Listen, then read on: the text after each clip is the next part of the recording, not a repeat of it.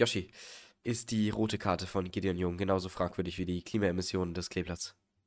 Boah, kann man meinen. Auf jeden Fall fährt der Gute keine 3 Meter vom Trainingsplatz zur Geschäftsstelle, wie manch anderer Offizielle der Spielvereinigung. Kann man sagen. Und damit herzlich willkommen zu dieser neuen Folge der Fürther Fußballgötter. Bisschen verspätet und auch ein bisschen erkältet tatsächlich. Da habt ihr auch direkt den Grund, warum es verspätet ist.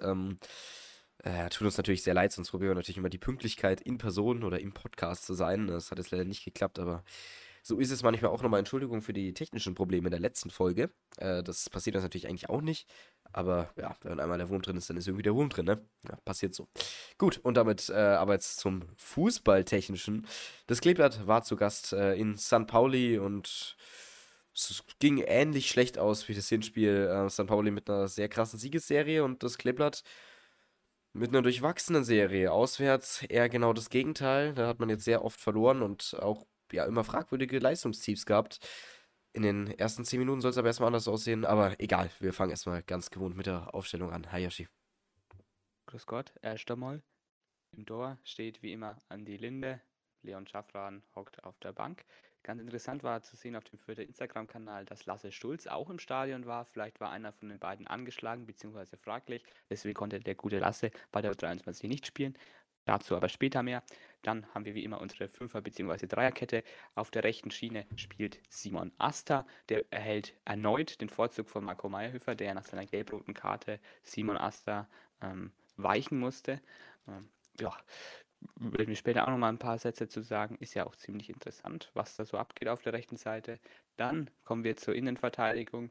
Die ändert sich im Vergleich zum letzten Spiel nicht. Griesbeck ist rechter Innenverteidiger. Michalski nimmt auf jeden Fall auf der Bank Platz. Der durfte nicht wieder zurück in die Startelf. Alex Zorninger hatte ja auf der BK nach dem letzten Spiel angekündigt, dass Michalski trotzdem Einsatzzeit erhalten wird. Aber auf der linken Schiene spielt dann Marco John. Der erhält den Vorzug vor Gianluca Itta. Marco John wieder zurückgekommen, hat sich anscheinend gut auskuriert, konnte auch beim Training unter der Woche dabei sein, was man so gehört hat. Und dann sind wir fertig mit der Abwehrkette. Genau, und dann begrüßt uns im Mittelfeld das gewohnte Duo, Max Christiansen und Tobi Raschl. Und ja, wir haben jetzt letzte Podcast-Folge gesagt, das Mittelfeld generell so passt natürlich. Man hätte aber offensiv auf jeden Fall umstellen sollen. Da hatte man dann nämlich einen Sieb als Stürmer, dann Hörgota auf der 10 und einen Ache eben vorne drin. Und das hat man jetzt auch gemacht. Nämlich hat man einen Petkov auf der 10, genauso wie wir es wollten. Also entweder ein Petkov oder ein Green. Da ist es, denke ich, mit St. Pauli, die auch eine körperliche Präsenz haben, klüger an Petkov zu bringen. Das ist auf jeden Fall klar. Da wird dann natürlich auch die Trainingsleistung entscheidend sein. Und dann Hörgota und Ache eben. Im Sturm ist eine sehr schöne Aufstellung. Gefällt mir persönlich sehr, sehr gut durch und durch. Bis auf das, ja, eben Jung spielt und Michalski nicht. Außerdem hätte, finde ich, Haddadi viel mehr eine Auszeit mal gebraucht als ein Michalski, bin ich ganz ehrlich. Also der hat jetzt auch wieder dieses Spiel unfassbare Fehlpässe gespielt. Also keine Ahnung, was der da veranstaltet, wieder mit dem Ball am Fuß. Okay, aber sobald der dann, ja, wirklich mal längere Bälle probiert, die kommen gefühlt nie an. Und ja, deswegen da ist so ein bisschen das kleine Manko, aber das wird Zorniger, denke ich, das nächste Spiel dann auch erkennen. Beziehungsweise hat es jetzt hoffentlich schon erkannt und dann im nächsten Spiel umsetzen. Ja, und dann kommen wir mit dieser sehr offensiven, beziehungsweise auch sehr körperlich betonten Aufstellung rein in die ersten 10 Minuten. Und die waren ja wahrscheinlich somit die besten 10 Minuten, die das Kleeblatt gespielt hat und gleichzeitig wahrscheinlich auch die schlechtesten von St. Pauli dieser Saison. Ja, erstmal fängt es an mit einer kleinen Halbchance für Ragnar Ache. Marco John ist da auf der linken Seite, dribbelt sich fein durch, hat auch ein bisschen Glück, dass der Ball zum Gegner kommt. Der gibt dann auf jeden Fall ab auf Ache, der zentral von dem Strafraum an den Ball kommt, ein paar Schritte gehen kann und einen Abschluss aufs Tor bringt. Der wird noch leicht abgefälscht. Der Keeper, der St. Paulianer, muss dann also nicht angreifen, gibt einen Eckball. Die nächste Chance nehme ich auch noch mit. Gut gemacht von John, dass er da dran bleibt. Ache hätte vielleicht noch rausgeben können, aber im Großen und Ganzen ordentlicher Versuch, hat man sich gut angemeldet. In der nächsten Chance Hörgota, zieht so aus 40 Metern zum Dribbling an, dribbelt in den Strafraum, wird zwar von, ich glaube, 5 St. Paulianer sind's, angegangen. Hörgota bleibt am Ball, behauptet sich, legt dann ab auf Christiansen, der am linken Strafraumeck aus Fürther Sicht frei zum Ball kommt. Doch keiner steht bei ihm, der schaufelt den Ball dann gefühlvoll rein, kennt man auch von ihm. Gab ja auch mal eine andere schöne Flanke von ihm. Gideon Jung kommt dann zum Kopfball. Normalerweise müsste man da den Kopf in den Sand stecken. Ja, dieses Mal legt er ihn aber eigentlich ganz nett ab. auf Griesbeck zuerst. Der kommt nicht an den Ball, stochert da ein bisschen im Lern rum, kurz vor dem 5-Meter-Raum. Dahinter steht aber Ragnar Ache, der frei im Strafraum zum Schuss kommt und den Ball einfach rechts ins Tor der Hamburger reinhaut. Und dann steht es 1:0, völlig verdient nach der Anfangsphase. Fürth war klar überlegen. Ache wird auch sträflich freigelassen im Strafraum. Ansonsten aber wirklich ein makellos vorgetragener Angriff der Fürther, sehr engagiert. Hörgota auch nochmal zu loben, dass der da einfach nicht mit dem Kopf durch die Wand geht, sondern dann auch das Auge für Christiansen hat. Und allgemein wirklich schöner Spielzug. Ja, also Vorarbeit von Hörgota ist einfach brillant. Das ist so ein typischer Hörgota-Dribbler, der eigentlich selbst nicht weiß, wo er hin will. Einfach nur irgendwo hin. Dribbeln, entweder horizontal oder vertikal oder keine Ahnung was. Und dann diesmal bringt es auch was. Auch bemerkenswert, wie Christiansen einfach direkt schaufelt, also mit einem rechten, es ist sogar, glaube ich, Innenriss, also den aus dem Stand, das ist schon sehr beeindruckend, das sieht ein bisschen wie Magie aus, zumindest in Fürth von der Klasse her. Da bin ich auch froh, dass Griesbeck dann nicht beim Durchrutscher an den Ball kommt, sondern Ache, und der macht ihn dann nämlich auch rein. Also generell sehr, sehr schön, und wir hatten ja auch viele Auswärtsfans diesmal dabei, 1000 Stück, und ich glaube, die ersten 10 Minuten waren sehr anschaulich für die. Genauso wie die nächste Chance, die ja eingeleitet mal über einen guten Spielaufbau, ausnahmsweise von Sebastian Griesbeck. Ja, das ist jetzt schon sehr viel Griesbeck-Bashing in den ersten Minuten, das will ich eigentlich gar nicht machen, aber egal. Auf jeden Fall passt der gut zu Aster, der dann erstmal ja einen guten St. Paulianer ausläuft. Der wird dann auch nicht, eigentlich absolut gar nicht angegriffen, kann dann komplett frei flanken. Auf der rechten Seite wäre dann noch eine Raschel gewesen. Ja, zum Durchkombinieren kann man machen vom Stellungsspiel her. Und dann ja, lässt die St. Paulianer Abwehr einfach einen Raschel komplett frei stehen. Und also, ja, keine Ahnung, was das genau sollte. Auf jeden Fall kann der dann reingrätschen, macht den dann, ja, ich weiß nicht, mit welchem Körperteil der dann letztendlich berührt. Auf jeden Fall der fällt ja den noch entscheidend ab, sodass er dann ins Tor, ins lange Ecke rollt. Da kann natürlich der Torwart auch nichts mehr machen, keine Chance.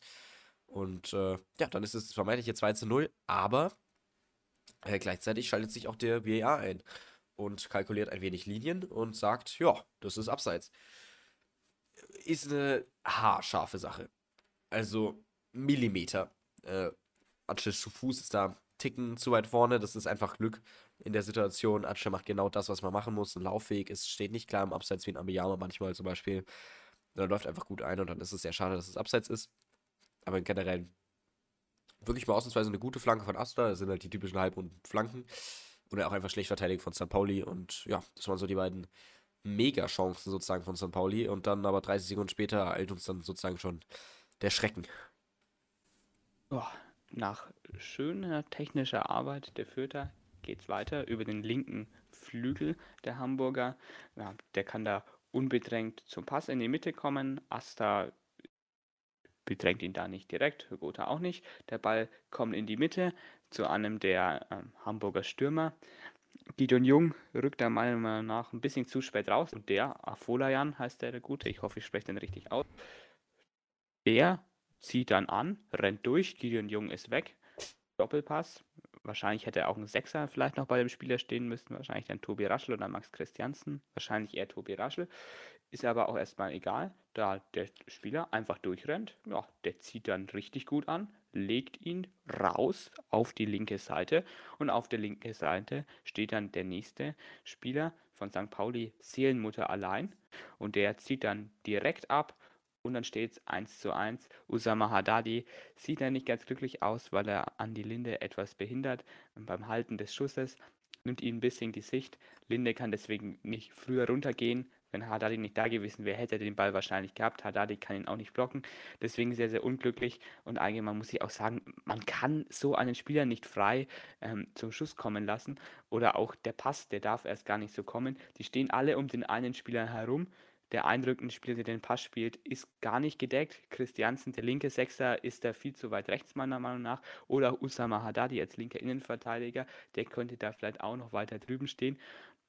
Und Marco John erkennt auch nicht, dass da drüben wieder ein anderer Spieler frei ist, obwohl er auch in der Mitte zumachen muss, wo auch wieder Spieler sind. Also ihr seht schon, die Situation ist eigentlich sehr, sehr komplex. Aber im Endeffekt will ich hier niemandem die Schuld zuweisen, weil ich es jetzt einfach nicht sehen kann, was die taktische Aufteilung war. Auf jeden Fall sind viel zu viele Spieler einfach aus diesem Fleck und Gideon Jung verteidigt in der Situation davor einfach viel zu spät, raus aus der Kette. Und das ist sozusagen der Kardinalfehler dieser Szene. Und dann steht es 1:1 mit der ersten Chance von St. Pauli. Und man denkt sich wieder nur, was soll das eigentlich noch werden? Ja, vor allem da Auswärtsfans, uns haben auch ein paar Leute geschrieben, die dann ja wahrscheinlich echt ein bisschen frustriert waren. Das kann ich auch sehr nachvollziehen. Mein Beileid an der Stelle, hättet ihr euch dafür extra ein Zugticket gekauft, ich hoffe. Das wurde natürlich dann ein bisschen erstattet. Ja, naja, auf jeden Fall, auch der 17er hat ja dann auch freisteht. Ich glaube, das wäre abseits gewesen, hätte den dann über die Linie geschoben, aber trotzdem, da muss jemand stehen. Also, das ist einfach, wenn die gesamte Abwehrlinie irgendwie hinter dem Ball für einen Spieler steht, dann ist irgendwas falsch. Also, das ist einfach komisch. Und dann, ja, das erinnert mich ein bisschen an dieses Köln-Spiel, zumindest Lindes Reaktion auch. Also, er macht erstmal ein halbes Backflip. Einen Backflip, wo Linde dann auch einfach komplett ratlos war, als die Flanke reinkam und die Flanke sich dann letztendlich in ein Tor verwandelt hat, weil einfach niemand zum Ball hingegangen ist. Dasselbe ist hier irgendwie so ein bisschen so nur in einer ausgeklügelteren Variante. Und ich glaube, das war auch tatsächlich kein Schuss, sondern einfach, ein Pass, weil, also das hätte mich jetzt gewundert, wenn das wirklich ein Torschuss gewesen wäre, weil eine gute Mannschaft hätte es verteidigt gekriegt. Naja, eine gute Mannschaft war zumindest trotzdem offensiv immer noch Fürth, immer noch, spielbestimmt einfach. Da gibt es eine gute Situation über die linke Seite. St. Pauli ist da zu passiv, zu statisch. Hörgota und Christiansen leiten da ein.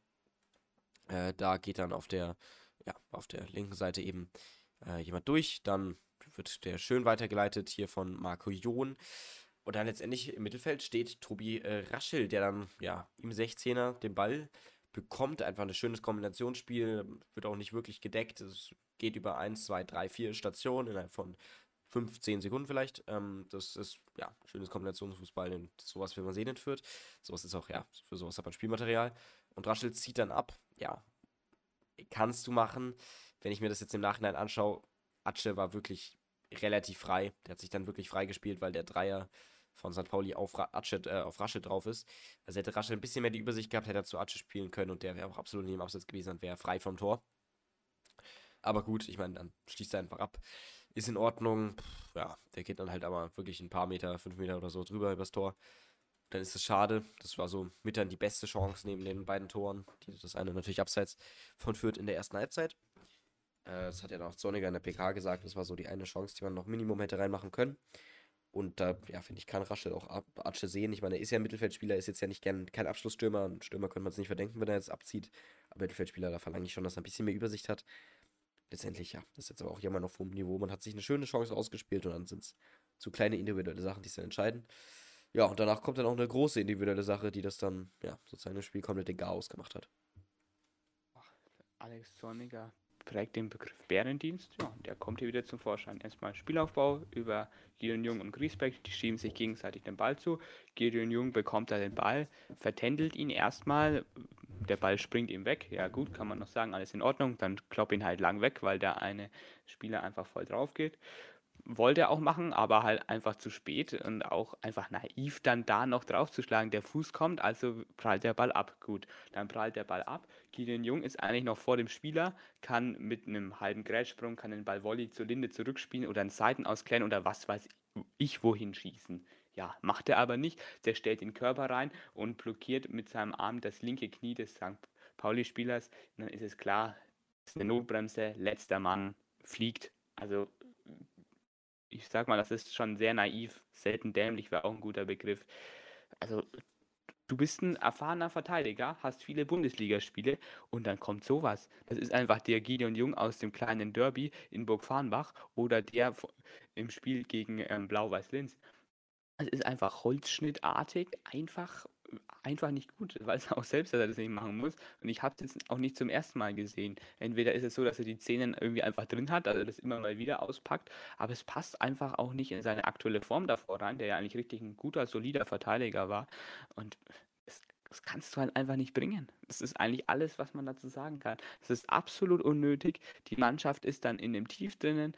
Du hast den Spieler weniger. Ein Spiel, was du eigentlich dominierst, das ändert sich dann komplett, das Spiel nach der Halbzeit. So war es dann auch. Petkov musste ausgewechselt werden. Michalski kam rein, um die defensive Stabilität aufrechtzuerhalten. Petkov, der auch eine gute Partie gemacht hat, musste dann zur Halbzeit raus.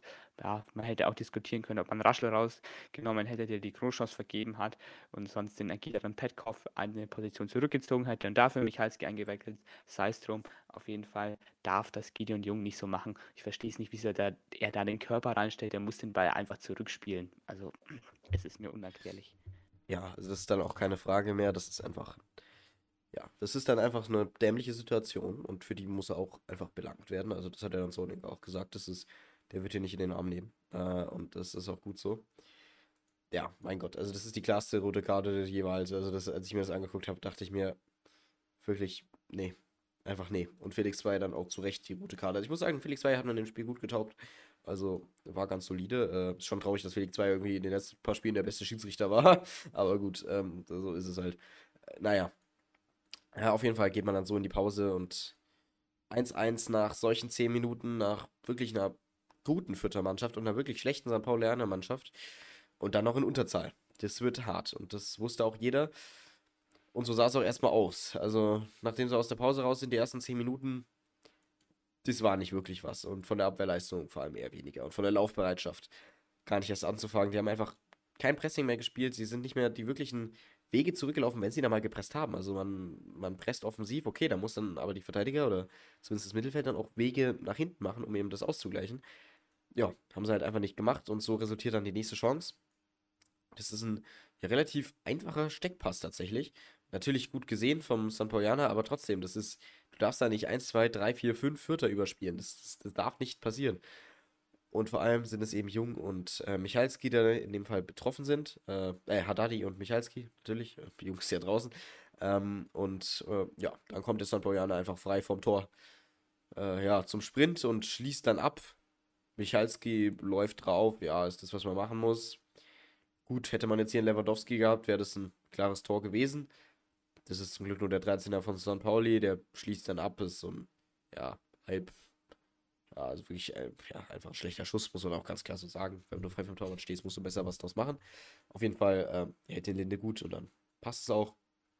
Ich glaube, Linde hatte jetzt hier auch immer am meisten Zeit tatsächlich, sich so zu beweisen, weil es tatsächlich viele Chancen auch von St. Pauli gab, die er auch halten konnte und auch gehalten hat tatsächlich. Gut, ja, und dann hat man so die ersten 5 oder 10 Minuten überlebt in der zweiten Halbzeit und dann ging es aber wieder mit viel Pressing vorne drauf und da ist St. Pauli auch absolut nicht zurechtgekommen. Ja, und genau aus so einer Situation resultiert dann auch die nächste Fürther Chance. Man hat sie nicht versteckt, man hat weitergemacht, hat an das Kaiserslautern-Spiel erinnert, wo man auch in Unterzahl gut gepresst hat. Jung kann den Ball wegspitzeln, der eine Hamburger kommt da nicht zum Ball, Ball rutscht ihm durch, Raschl wäre auch da gewesen, wäre draufgegangen. Ja, dann läuft Ragnar Ache ein, der bekommt den Ball, kreuzt den Laufweg vom St. Paulianer, der aber auch, der Spieler, der ihn verfolgt, setzt noch zur Grätsche an, kann den Ball halb abblocken, deswegen kommt der Schuss auf den Torhüter nur mittig und etwas unplatziert. Hörgota macht den Ball dann im Nachschuss nicht so gut aufs Tor, kann ihn nicht gut annehmen mit dem ersten Kontakt, sei es drum. Auf jeden Fall hat man ein Ausrufezeichen gesetzt. Wenn Ache vielleicht noch kurz früher abschließt, dann kann es richtig gefährlich werden, will ich ihm aber nicht vorwerfen, der macht es eigentlich richtig gut in der Situation, antizipiert gut den Laufweg und es zeigt einfach, dass die Mannschaft auch in Unterzahl individuell was drauf hat und auch einen guten Ball spielen kann, aber natürlich auch in der letzten Konsequenz auch gut verteidigt von St. Pauli. Ja, kann man auf jeden Fall sagen und was dann einfach wirklich fahrlässig ist, ja, ist die nächste Chance und die ist katastrophal verteidigt. Also da kann ich mir wirklich nur denken, was zum Geier, warum spielt man zweite Bundesliga? Also das ist Katastrophe. Also vor allem, wenn die Leute zum Beispiel Leipzig, Man City angeschaut haben, das ist wundervolle 7-0, das natürlich, Leipzig ist untergegangen, aber letztendlich haben sie relativ solide verteidigt und Man City war einfach zu gut. Und das hier ist halt einfach wirklich schrecklich, weil St. Pauli ist nicht wirklich eine Übermannschaft in diesem Spiel gewesen, nicht mal ansatzweise. Die haben die Überzahl auch nicht wirklich ausgespielt und dann als Fürth passiert einem dann halt solche dummen individuellen Fehler, wie jetzt eben in dieser Chance. Da gibt es einen normalen Spielaufbau übers Mittelfeld von St. Pauli. Das Pressing zieht hier wieder absolut gar nicht. Da ist ein Christiansen und ein Raschl und ein Atsche zusammen. Wir sollen sozusagen als Dreierpack auf ihn draufgehen. Hörgota noch von hinten auf den spielaufbauenden Innenverteidiger von St. Pauli. Das funktioniert halt nicht. Christiansen ist auch viel zu passiv. Also entweder er geht drauf oder er steckt den Pass weg, aber macht hier gar nichts. Deswegen kommt der Ball dann eine Station sozusagen weiter. Dann ist dann nur noch die Abwehrkette von St. Pauli dahinter, von Fürth sozusagen als letzte Instanz. Ja, gut, funktioniert halt auch nicht so gut. Dann kommt ein guter, gut gespielter Chipball, muss ich sagen. Ist schön gemacht. Haddadi kommt dann, glaube ich, sogar noch zum Ball. Köpft den hoch. Ja, dann haben wir drei Fürther wirklich im gefährlichen Strafraum, sage ich mal. Aster deckt noch hinten ein. Das ist, ja, Michalski. Ja, John und Haddadi. Und dreimal dürft ihr raten, wer zum Ball hingeht. Absolut keiner. Und ich glaube wirklich, das war tatsächlich ein geklärter Kopfball von Haddadi. Natürlich darfst du den eigentlich auch nicht so frei hinspielen, aber Marco John muss da sein. Muss da sein. Ja, ist er aber nicht. Deswegen kann dann einfach der gute, ja, St. Paulianer abschließen.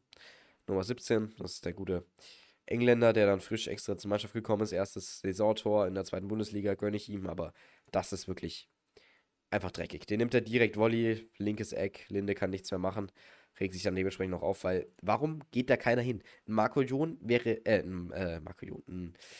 Michalski wäre ganz klar da gewesen. Das wäre seine ganz klare Zuteilung gewesen. Haddadi kann da vielleicht auch noch drauf gehen. Und er sieht halt, er schaut nach oben und er sieht letztendlich nichts. Und das ist einfach wirklich traurig, weil du musst diesen Ball sehen, du musst dich dann dahin stellen und du musst den Ball klären. Das ist ansatzweise nicht schwierig. Du deckst da keinen Lewandowski, du deckst da keinen Messi, du deckst da einfach einen relativ schlechten Zweitligisten. Und du schaffst es einfach nicht, den Ball zu klären. Du schaffst es nicht mal, Kontakt zum Ball aufzunehmen, nachdem dein Mitspieler, der den zugepasst hat mit dem Kopf. Das musst du dir auch mal überlegen. Also das ist natürlich unvorteilhaft von Haddadi, aber trotzdem musst du da besser was draus machen. Und dann ist es letztendlich ja einfach traurig. Und dann das 2-1. Gut, man kann im Endeffekt sagen, okay, vielleicht verdient, wenn man sich die Leistung von St. Pauli in der zweiten Halbzeit anschaut, aber im Letztendlichen, wenn man überdenkt, jo, die haben auch Überzahl gehabt, finde ich, hätte das Minimum mal ein Unentschieden sein müssen. Was ich gut fand, Fürth hat sich einfach nicht aufgegeben, Fürth hat bis zum Ende durchgemacht und dann ja, gibt es auch keine größere Chance mehr, außer einen Distanzschuss von St. Pauli aus dem Strafraum. Da kommen die sich dann ein bisschen durch, die nehme ich einfach jetzt nochmal vorweg. Da gibt es dann einen Schuss so aus 14 Meter Distanz, die hält aber Linde. Das war nicht wirklich gefährlich, da war Fürth eigentlich auch relativ drauf. Ja, gut, und dann, wie gesagt, ist unnötig, man hätte es besser machen können und letztendlich enttäuscht man wieder alle. Das kann man, denke ich, einfach so sagen und auslösen. Dafür vor allem Gideon Jungs rote Karte. Das Pressing hat man trotzdem in Unterzeit gut gespielt, aber dieser eine Mann mehr, der hätte wahrscheinlich auch nicht geschadet. Ja, der hätte, würde ich sagen, einfach mal geholfen. Auch wenn man sieht, dass wenn du dann einfach aufrückst im Spiel, dass du dann immer wieder zu Chancen kommst, St. Pauli. Das ist einfach so, wenn du eine rote Karte hast. Und ich sage mal, wenn St. Pauli das ein bisschen besser ausgespielt hätte, dann wäre es dann auch schnell 3-1 gestanden. Und vorne konnte man dann auch nicht mehr so viele Akzente setzen. Was ich ja auch nochmal wirklich hinterfragen muss, ist, dass Zorninger auch nur dreimal gewechselt hat. Also wenn ich dann erst sehe, dass ein Green in der 64. kommt für Haddadi, ist gut. Dann stellt man auf Viererkette. Macht auf jeden Fall Sinn. Haddadi auch wieder eine äußerst seltsame Bälle drin im Spielaufbau. Haben wir ja auch schon letzte Folge angesprochen. Das scheint auch nicht wirklich wegzugehen. Dann ein Sieb erst in der 81. frage ich mich auch. Also irgendwann könnte man dann auch mehr All-In gehen. Vielleicht auch nochmal ein Abiyama, ein Pululu bringen. Ja, letzten Endes hat er es nicht gemacht. Dann verlierst du ganz klar wieder rote Karte. Die Mannschaftsleistung hat grundsätzlich gestimmt. Und man hat es auch gesehen, dass man auswärts auch gut spielen kann. Die erste Halbzeit, man hatte St. Pauli eigentlich voll im Griff, hätte aus seinen Chancen noch mehr machen können, hätte im letzten Drittel vielleicht noch den ein oder anderen Pass mehr in den Strafraum bringen müssen, um sich noch eine Chance rauszuspielen. Auch interessant war, dass man dann eine Art 4-2-2-2 gespielt hat und dass John eben dann eine Zehnerposition eingenommen hat. Er ist ja gelernter Zehner und hat da die auf die linke Außenverteidigerposition mit dem Ball gegangen ist.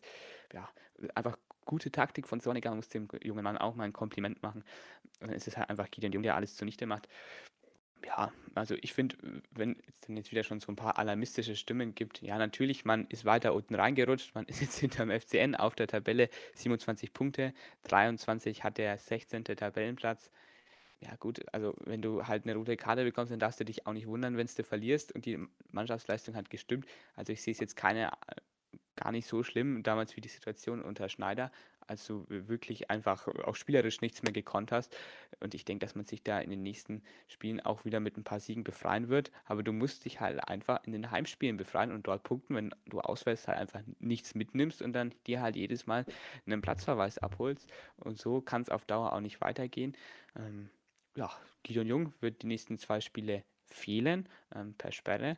Und Damian Michalski wird dann wahrscheinlich in die Dreierkette reinrücken, weil sonst hat man ja keinen anderen Innenverteidiger außer Maxi Dietz, der die Bank seit Hinrundenbeginn richtig konstant gut wärmt. Ja, das ist auch die Frage, warum er das macht, aber gut. Ja, und da haben wir jetzt ein Problem. Das ist das Problem, was anscheinend niemand angehen will in Fürth. Man hat einen Innenverteidiger zu wenig. Das muss man ganz klar so sagen. Wenn man mit Dreier- oder Fünferkette spielt, dann ist einfach der Kader nicht ausreichend und dann ist er dafür auch nicht konzipiert. Will irgendwie die Führungsebene nicht so ganz einsehen oder auch kein Geld dafür ausgeben, weiß ich jetzt nicht, aber es gibt bestimmt auch ablösefreie Spieler. Naja, egal, beziehungsweise gab ablösefreie Spieler, jetzt ist ja kein Transferfenster. Naja, auf jeden Fall hoffe ich jetzt einfach, dass ein Oussama Haddadi die Leistung hält, beziehungsweise verbessert, weil wenn er jetzt in Leistungstief rutscht, dann haben wir wirklich ein Problem. Oder Griesbeck sich eine Rote holt, dann haben wir wirklich ein Problem. Wenn Christiansen nochmal verletzt ist, dann haben wir wirklich ein Problem, weil dann muss ein Griesbeck wahrscheinlich wieder in Mittelfeld rücken oder du musst einen Petkov auf die 8 und dann wird es ganz schwierig irgendwann, wenn der sich verletzt. Also irgendwie, ich finde es einfach, der Kader ist nicht breit genug. Man braucht einen Innenverteidiger und dann wäre er schon breit genug. Das ist einfach tatsächlich ein kleiner Schritt. Man hat mit Griesbeck zum Glück jemanden, der sowohl CR6er als auch Innenverteidiger spielen kann. Das hat nicht jeder Verein. Mit Jungen hätte man rein theoretisch auch noch einen, aber der kann es halt einfach nicht, also tut mir auch leid. Und dementsprechend, das darf man nicht allzu sehr sich drauf verlassen, darf man nicht allzu sehr ausspielen. Sonst, backfired es ganz schnell und das tut es vielleicht auch, deswegen mal sehen. Ja, wenn wir uns dann auf die Außenverteidiger bewegen, dann haben wir auf der linken Seite Gianluca Itta und Marco John. Marco John, dieses Spiel hat es gut gemacht, also jetzt nicht wirklich, standardstark, war jetzt nicht wirklich was. Kombinationsmäßig, das eine Tor, wo Hörgota das Tripling gemacht hat, war auch John mitbeteiligt. Die Raschl-Chance war auch John mitbeteiligt. Also generell, steht da, wo er stehen muss. Macht das ganz solide. Jetzt ist ein Spiel, das ist natürlich auch schwer zu bewerten. Und dann auf der rechten Seite haben wir einen Marco Meyerhöfer und einen Simon Aster. Marco Meyerhöfer durfte letztes Spiel ran, weil Aster bedingt rot gesperrt war. Also da muss man sich auch überlegen, warum kriegen so viele Spieler rote Karten? Weiß ich jetzt ja nicht. Und das müsste man vielleicht auch mal angehen, das Problem. Kann man sich halt auch nicht erlauben, jedes zweite Spiel mit Unterzahl dann zu spielen. Und Marco Meyerhöfer, der scheint halt wirklich einfach zweiter Platz zu sein. Und natürlich ist es eine gute Variante, Aster rauszunehmen für Meyerhöfer, aber trotzdem finde ich es irgendwie ein bisschen schade. Natürlich, Aster macht seinen Job sehr, sehr gut, er ist sehr, sehr offensiv, steht fast immer auf Höhe mit den Stürmern. Und das hat Meyerhöfer letztes Spiel zum Beispiel auch gemacht. Nur Meyerhöfer ist halt dafür kein Spielertyp und deswegen hat das letzte Spiel halt auch einfach wirklich nicht funktioniert gegen Hannover. Das muss man ja ganz klar so sagen. Das war ja ein Riesenproblem mit den Außenverteidigern. Könnt ihr gerne nochmal in die Folge reinhören. Haben wir ja alles besprochen. Deswegen muss man einfach die Außenverteidiger defensiver setzen, wenn ein Marco Meyerhöfer spielt und offensiver, wenn ein Simon Aster spielt. Und das tut Zorninger nicht. Der passt sich die Personalien sozusagen nicht wirklich an, sondern sagt halt, Meyerhöfer, komm jetzt, mach die Rolle von Aster oder Aster, komm jetzt, mach die Rolle von Meyerhöfer. Das ist ja dasselbe. Und das kannst du halt nicht wirklich bringen, weil es wirklich zwei wirklich unterschiedliche, komplett unterschiedliche Spielertypen sind. Und dementsprechend musst du schauen, wie du damit verfährst. Und dass du da vielleicht mal ein bisschen was anpasst und es denen vielleicht auch sagst, Meyerhöfer geh ein bisschen defensiver und dann kann Asta sozusagen den offensiven Part übernehmen, wenn er eingewechselt wird. Aber in der 80. Minute, wenn du 1-0 zum Beispiel führst, Meyerhöfer einzuwechseln, dann ist es schon eine Sache, die du sehr, sehr gut bringen kannst und vielleicht auch bringen solltest. Ja, sehe ich auch, ehrlich gesagt, aber genauso, was bei Meyerhöfer einfach noch daran liegt. Der hat halt auch einfach noch technische Vorteile, ist ein bisschen spielintelligenter als Aster, meiner Meinung nach. Aber bei Zorninger kommt es aufs Pressing an und da ist Aster einfach besser und ist auch in einer besseren Form. Meyerhöfer konnte, auch wenn er den Ball hatte, nur eine Szene im letzten Spiel eigentlich, fand ich, wirklich überzeugend. Das ist auch klar, dass Aster spielt. Die Frage ist natürlich, was man mit Meyerhöfer macht. Der wird wahrscheinlich auch intern ein bisschen mit den Hufen scharen. Ja? In der Bundesliga war er Stammspieler und jetzt wird er irgendwie von Simon Aster verdrängt. Also das ist für den Jungen wahrscheinlich auch gar nicht so schön, auch nach einer längeren Verletzung. Und ich würde sagen, wenn das so weitergeht, ist der Mann im Sommer auf jeden Fall weg. Der wird verkauft, weil es kann nicht der Anspruch von einem Marco Meyerhöfer sein, auf der Bank zu schmoren. Das wird, denke ich, auch ein Alex Zorninger sehen. Meyerhöfer ist einfach ein klassischer Außenverteidiger für die Viererkette. Da ist er richtig gut. Hat auch eine gute Flankenqualität. Aus der Viererkette heraus hat man ja auch in der Aufstiegssaison damals gesehen. Ja, letztendlich ist aber klar, warum Simon Aster spielt. Ja, und Damian Michalski, der wird auch im nächsten Spiel wahrscheinlich Einsatzminuten bekommen in der Innenverteidigung statt Gideon Jung. Ja, seine Leistung, die war auch nicht gut. Und ich sehe das Problem bei Michalski eigentlich auch ein bisschen hausgemacht an. Gegen Karlsruhe, da musste er rechts hinten spielen, hat es nicht gut gemacht. Kann man sagen, ein guter Verteidiger muss das können, rechts hinten.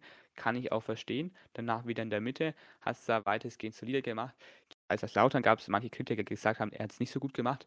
Ja, passiert halt mal irgendwann in der Streuung drin. Und dann ist er direkt auf die Bank gewandert. Finde ich ein bisschen fragwürdig, dass du deinen Abwehrboss, der davor die Spiele wirklich alle in einer richtig guten Manier wegverteidigt hat, alle Spieler, dass du die dann einfach auf die Bank hockst und dann zum Beispiel auf einen Oussama Haddadi setzt, der schon die letzten Spiele durchwachsene Leistungen mehr gebracht hat. Natürlich ist er ein Linksfuß, aber ich sag mal, so eine Dreierkette kannst du auch mit drei Rechtsfüßen spielen, sagt ja aus Zorninger selbst. Sieht man ja auch auf höchstem internationalen Niveau. Bayern spielt auch eine Dreierkette mit drei Rechtsfüßen. Ja, kann man jetzt vielleicht gar nicht so vergleichen, aber theoretisch ist es möglich. Und ich könnte auch dem Gideon Jung, wenn er nicht gesperrt ist, auch trauen, links hinten in der Dreierkette zu spielen für einen Haddadi. Dann verstehe ich nicht, wieso du dir einfach einen Michalski, in Anführungszeichen, vergraulst und auch mental extrem verunsicherst, indem du ihn halt einfach rausnimmst. Also das ist halt, denke ich mir so, warum macht man das? Und jetzt musst du den Spieler, der gerade in einer absolut schlechten Form ist mit Michalski, dann neben Haddadi spielen lassen, der auch nicht sonderlich besser ist, und Griesbeck, der die Form wie immer ordentlich hält, immer seine Zweikampfstärke hat, Spielaufbau ist er halt nicht gut, wissen wir alle. Ja, und dann hast du halt dann da zwei Innenverteidiger im nächsten Spiel, die eigentlich aktuell einfach außer Form sind und dahinter kommt niemand. Das ist einfach nicht gut und auch hausgemacht, da, wie du schon vorhin angesprochen hast, man keinen Innenverteidiger im Winter geholt hat oder Michalski halt auch einfach aus mir unerklärlichen Gründen auf die Bank gesetzt hast, wenn ich mir sehe, dass andere Spieler nie leisten und einfach immer durchspielen. Ja, das ist extrem fragwürdig, meiner Meinung nach. Man könnte natürlich noch auf Viererkette umstellen, dass man dann irgendwie versucht, den Sieb vielleicht wieder mit reinzunehmen in die Startelf und dafür den Innenverteidiger draußen zu lassen. Kann man überlegen. Man könnte auch überlegen, den Green dafür reinzupacken, das, denke ich, wieder nicht so schlecht gemacht hat. Ja, aber ich denke, Zorninger wird bei der Dreierkette bleiben. Ja, denke ich auch. Das wäre jetzt eine bisschen zu krasse Umstellung einfach. Und das kann man natürlich auch nicht gebrauchen, gerade wenn man Stabilität irgendwie reinbringen will. Ja, da hilft es halt aber auch nicht, wenn dir jede zwei Spiele mal irgendwie jemand fehlt. Naja, gut. Ja, und dass wir keine Top-Teams mit Fürth vergleichen, Mensch, also das mache ich seit Beginn dieses Podcasts, das darfst du mir jetzt nicht wegnehmen. Ja, aber ich denke, das wird ein Problem sein. Wer es wirklich gut gemacht hat, ist einfach Petkov wirklich, der jetzt richtig souverän durchgespielt war. Ja, wirklich gut. Zorninger hat ja dann gesagt, dass es sehr schade fand, einfach dass er ihn dann letztendlich rausnehmen musste. Hast du ja auch gesagt, jetzt vielleicht eine Alternative, Raschl rauszunehmen, etc. Haben wir auch letzte Podcast-Folge darüber geredet, dass vielleicht Raschl nicht mehr so die Leistung bringt. Aber letztendlich, ja, muss man halt schauen, dass man den Spielern auch Vertrauen gibt. Das ist, ich kann schon verstehen, dass es da so einen gewissen goldenen Mittelweg gibt. Ja, dann vielleicht, wenn du direkt mit deinem nächsten Monolog starten willst, über die U23, da warst du ja nämlich gegen Schweinfurt im Ronhof. Und da gab es auch den ein oder anderen schönen Einblick, beziehungsweise wahrscheinlich auch schlechten, so wie das Spielergebnis dann letztendlich dann über die 90 Minuten aussah. Ja, also war natürlich mal wieder schön, im Ronhof die U23 zu sehen. Ich bin mit dem Rad angereist und da hat es erstmal angefangen. Ich wollte die Radständer vor dem Sportheim nehmen und da waren auch andere Leute bösartig wieder rausgeschickt. Aus mir unerklärlichen Gründen. Ja gut, dann habe ich es halt beim Lona abgestellt, bin ein paar Schritte gelaufen zum Nordeingang. Da habe ich dann auch einen ziemlich guten Platz gefunden. Also es war nur die untere Haupttribüne geöffnet. War ziemlich erstaunt, dass uns so wenige Leute da waren. Der Gästeblock der Schweinfurter war auch geöffnet. Da waren auch ordentlich Menschen da.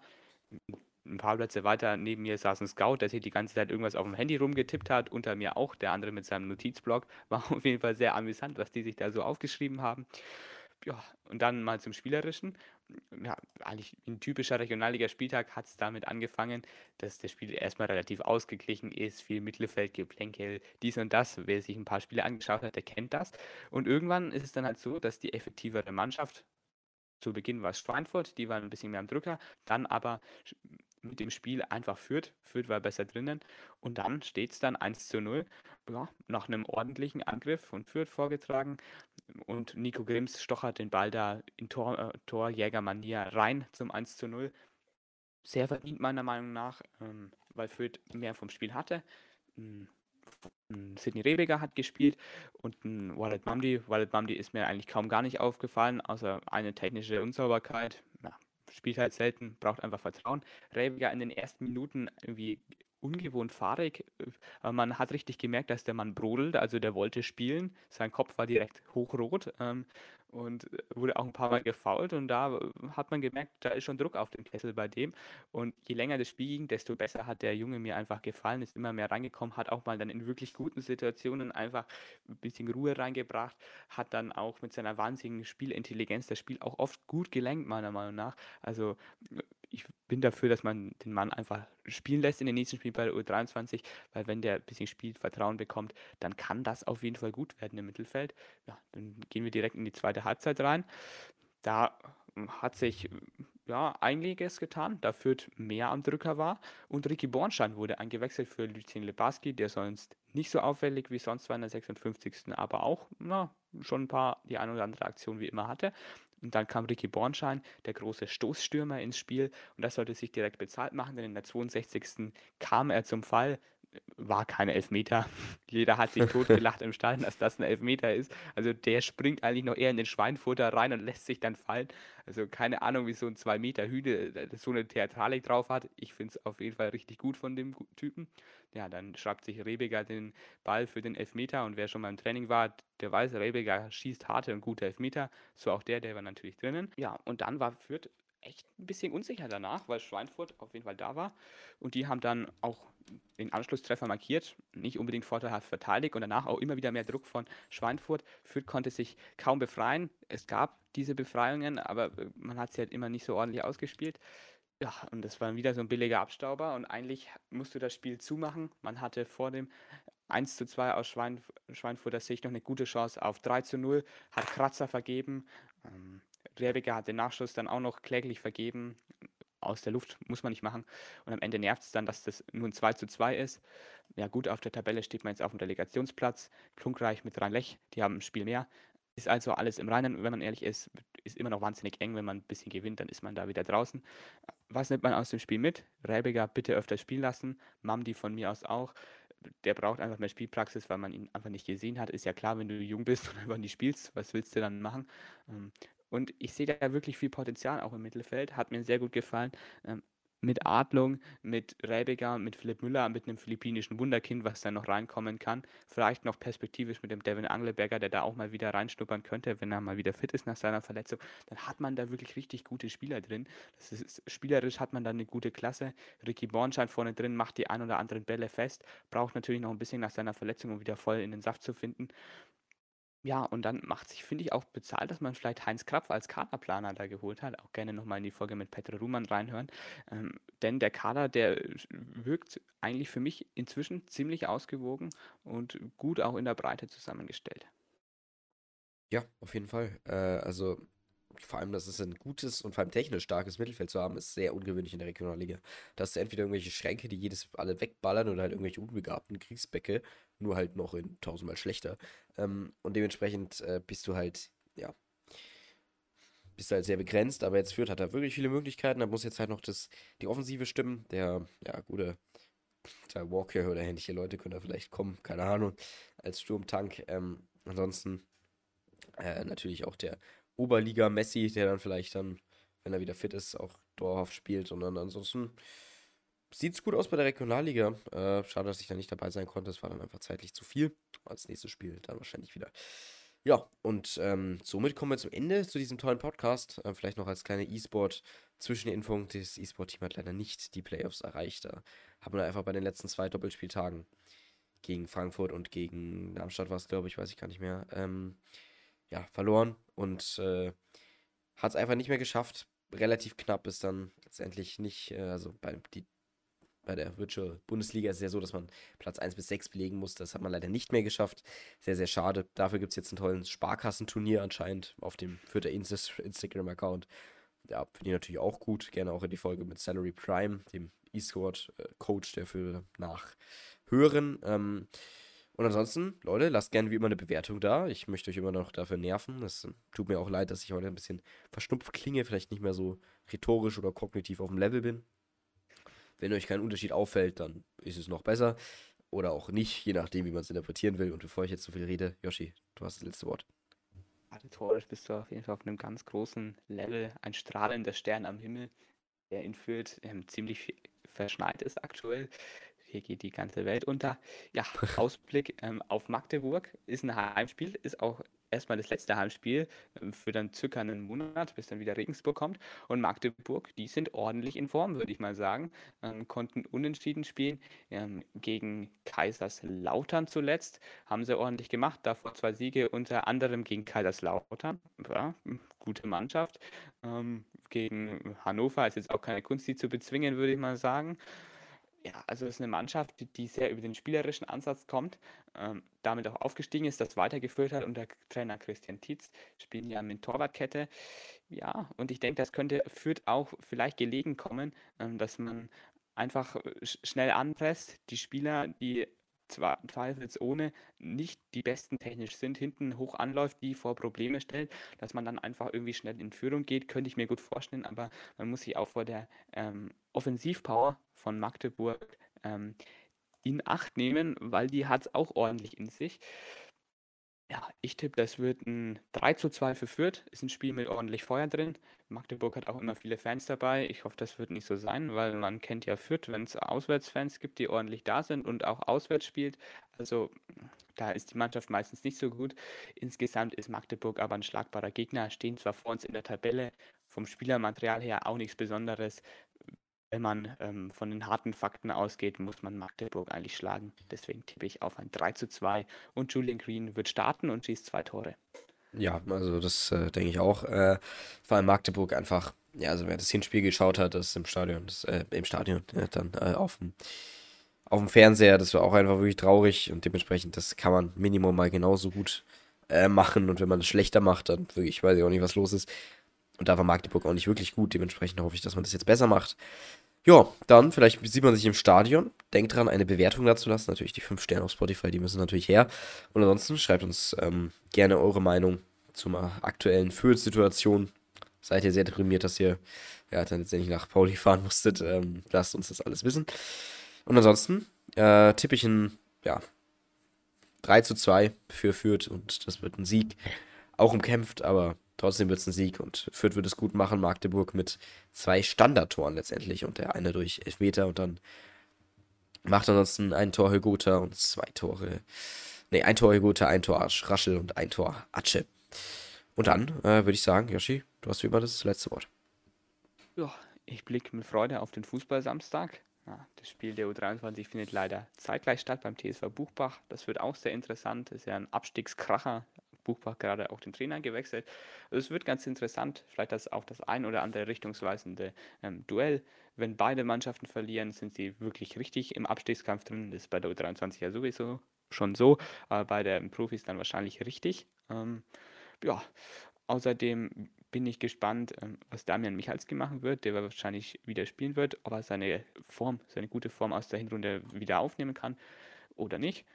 Ansonsten freue ich mich einfach darauf, mal wieder im Rohnhof zu sein. Ist ja fast schon zu meinem Wohnzimmer geworden, die letzten Wochen, jede Woche im Rohnhof. Ja, und dann sage ich nur noch Ade, bleibt schön. Ade, bleibt schön. Ich hoffe, ihr denkt dran, dass Fußball ein wunderschöner Sport ist. Und dann sage ich, wir zerstören Magdeburg im Rohnhof. Und ich hoffe, die Magdeburg-Fans zerstören nicht uns. Ciao.